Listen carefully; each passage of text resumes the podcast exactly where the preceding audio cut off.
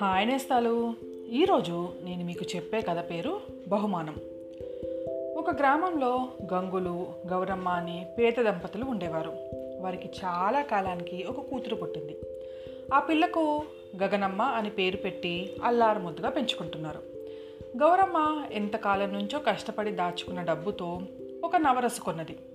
దాన్ని భర్తకు ఇచ్చి కంసాలి బ్రహ్మన్న చేత దీనితో మన గగనమ్మకు మురుగులు చేయించండి అని చెప్పి పంపించింది. బ్రహ్మన్న వద్దకు వెళదామని గంగులు బయలుదేరాడు.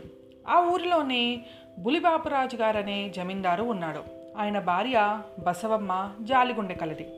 బీదలంటే ఆమె ప్రాణం పెడుతుంది. కంసాలి బ్రహ్మన్న ఇంటికి వెళ్ళాలంటే బాపిరాజు గారి గుమ్మం ముందు నుంచే వెళ్ళాలి. గంగులు ఆ దారిన పోతూ ఉండగా బాబిరాజు గారు అతన్ని పలకరించి లోపలకు తీసుకుపోయారు. సావిట్లో తాటాకు చాప మీద గంగుల్ని కూర్చోబెట్టి రాజుగారు మాట్లాడుతూ ఉండగా ఏడుస్తూ ఉన్న మూడేళ్ళ అమ్మాయిని తీసుకువచ్చి బసవమ్మ అక్కడ దిగబెట్టింది. ఆ పిల్ల చేతిలోకున్న బంగారు మురుగులు చూసి గంగులు మన గగనకు కూడా ఇటువంటి మురుగులే కదా చేయించిపోతున్నాము అనుకుని మురిసిపోయాడు. ఇంతలో బసవమ్మ లోపల నుంచి గబగబా వచ్చి పిల్ల ఆడుకుంటూ ఉన్న స్థలమంతా వెతికింది.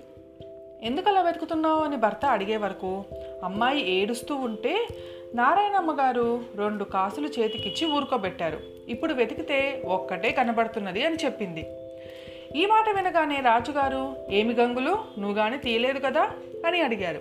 ఇప్పుడు గంగులు సంగతి చిక్కులో పడింది. ఇక్కడ రాజుగారి ఇంట్లో కాసు కనపడకుండా పోయింది. తను పేదవాడు కావటం చేత ఆ సమయంలో అక్కడనే ఉండటం చేత తనను వారు అనుమానించటంలో ఆశ్చర్యం లేదు. పైగా తన వద్ద సరిగ్గా ఒకే ఒక్క కాసు ప్రత్యక్షంగా ఉండనే ఉన్నది. కనుక అతను ఏమీ చెప్పుకుందాం అనుకున్నా లోకం నమ్మదు.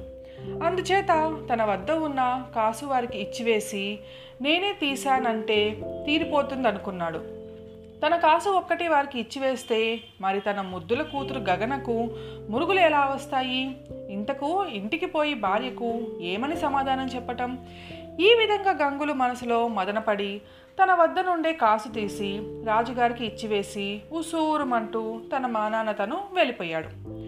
గౌరమ్మ అస్తమానం ఏమండి ఇంకా ఎప్పుడు ఇస్తాడండి మన అమ్మాయి మురుగులు? అని భర్తని పోరు పెడుతూనే ఉంది. ఇదిగో అదిగో అంటూ గంగులు కాలయాపన చేస్తూ వచ్చాడు. ఇంతలో ఒకనాడు కంసాలి బ్రహ్మన్న ఏదో పని మీద ఆ వీధిని పోతూ గౌరమ్మ కంట పడేసరికి ఆమె బ్రహ్మన్నను నిలదీసి అడిగింది. ఆమె మాటలకు బ్రహ్మన్న నిర్ఘాంతపోయాడు. తర్వాత నిజానిజాలు బయటపడ్డాయి.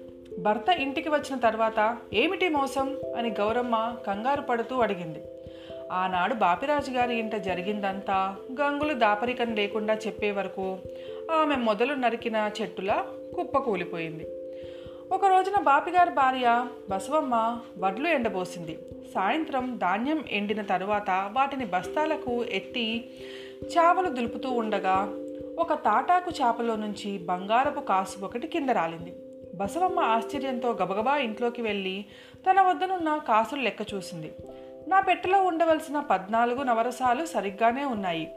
ఆ రోజున గంగులు దొంగిలించిన కాసు వెంటనే తిరిగి ఇచ్చేశాడు కదా. మరి అదనంగా ఇప్పుడు ఈ కాసు ఎక్కడి నుంచి వచ్చింది అని ఆమెకి సంశయం కలిగింది. ఆమె తన సంశయాన్ని భర్తకు చెప్పగానే ఆయన కాసులన్నీ తీసుకురమ్మన్నాడు. పద్నాలుగు కాసులు పరీక్షగా అందులో పదమూడు కాసులు ఎనిమిది వందల ముప్పైలో తయారైనట్టు ఒక్కటి మాత్రం ఎనిమిది వందల నలభై మూడో సంవత్సరంలో తయారైనట్టు వాటి మీద నుండే ముద్రలు చెప్పాయి.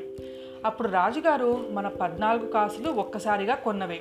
కనుక వాటన్నిటిపైన ఒకే సంవత్సరం వేసి ఉండాలి. ఇందులో పదమూడు కాసులు మనవే. కానీ పద్దెనిమిది వందల నలభై మూడవ సంవత్సరం ముద్ర వేసింది మాత్రం మనది కాదు అని నిశ్చయించారు. అయితే ఈ కాసు గంగులదే అయి ఉండాలి అని బసవమ్మ అన్నది. వెంటనే గంగులకి కబురు పంపించి పిలిపించారు. కాసును గురించి మళ్ళీ వారు అడిగే వరకు గంగులు హడలిపోయాడు. నీకొచ్చిన భయం ఏమీ లేదు. గంగులు నిజం చెప్పు అని బసవమ్మ గారు నెమ్మదిగా అడిగిన మీదట కళ్ళనీళ్ళు గక్కుంటూ గంగులు జరిగిన కథ అంతా చెప్పాడు. అదంతా విని అయ్యయ్యో ఎంత పని జరిగింది. గంగిగోవు వంటి గంగులు మనసు ఎరక్కిపోయి కష్టపెట్టానే నిరపరాధిని నిష్కారణంగా వీధికి ఈడ్చానే అని బసవమ్మ గారు అనేక విధాల విచారించింది. గంగులు ఇంటికి వెళ్ళిపోయాడు. ఇలా ఉండగా మరో వారం రోజుల కల్లా పెళ్ళామును బిడ్డని వెంట పెట్టుకుని రమ్మన్నారని చెప్పి గంగులకి బులిబాపురాజు గారి వద్ద నుంచి మళ్ళీ కబురు వచ్చింది. రాజుగారి కబురు అంటే గొప్ప ధరలతో పని. ఏమి మాట వచ్చిపోతుందోనని గంగులు భయపడుతూనే ఉన్నాడు. ఏమైతే మటుకు తప్పుతుందా రాజుగారి ఆజ్ఞ కుటుంబాన్ని వెంట పెట్టుకుని గంగులు రాజుగారి దర్శనానికి వెళ్ళాడు. అప్పటికి కంసాలి బ్రహ్మన్న అక్కడే కూర్చుని ఉన్నాడు. గంగులు రాగానే బ్రహ్మన్న ఒక చిన్న మూట విప్పి అందులో వస్తువులు బసవమ్మ గారికి అందించాడు.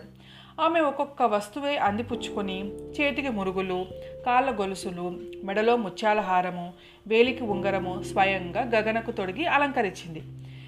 ఇవన్నీ వంటికి పెట్టగానే గగనమ్మ ముచ్చటగా గంతులు వేయటం ప్రారంభించింది. చిన్నారి గగనమ్మ చిట్టి గంతులు చూసి ఆమె తల్లిదండ్రులు రాజుగారి కుటుంబమే కాక అక్కడ ఉన్న అందరూ ఎంతో సంతోషించారు. ఇది నేస్తాలు. ఇవాళ కథ. మళ్ళీ ఇంకొక కథతో రేపు కలుసుకుందాం. మీ జాబిల్లి.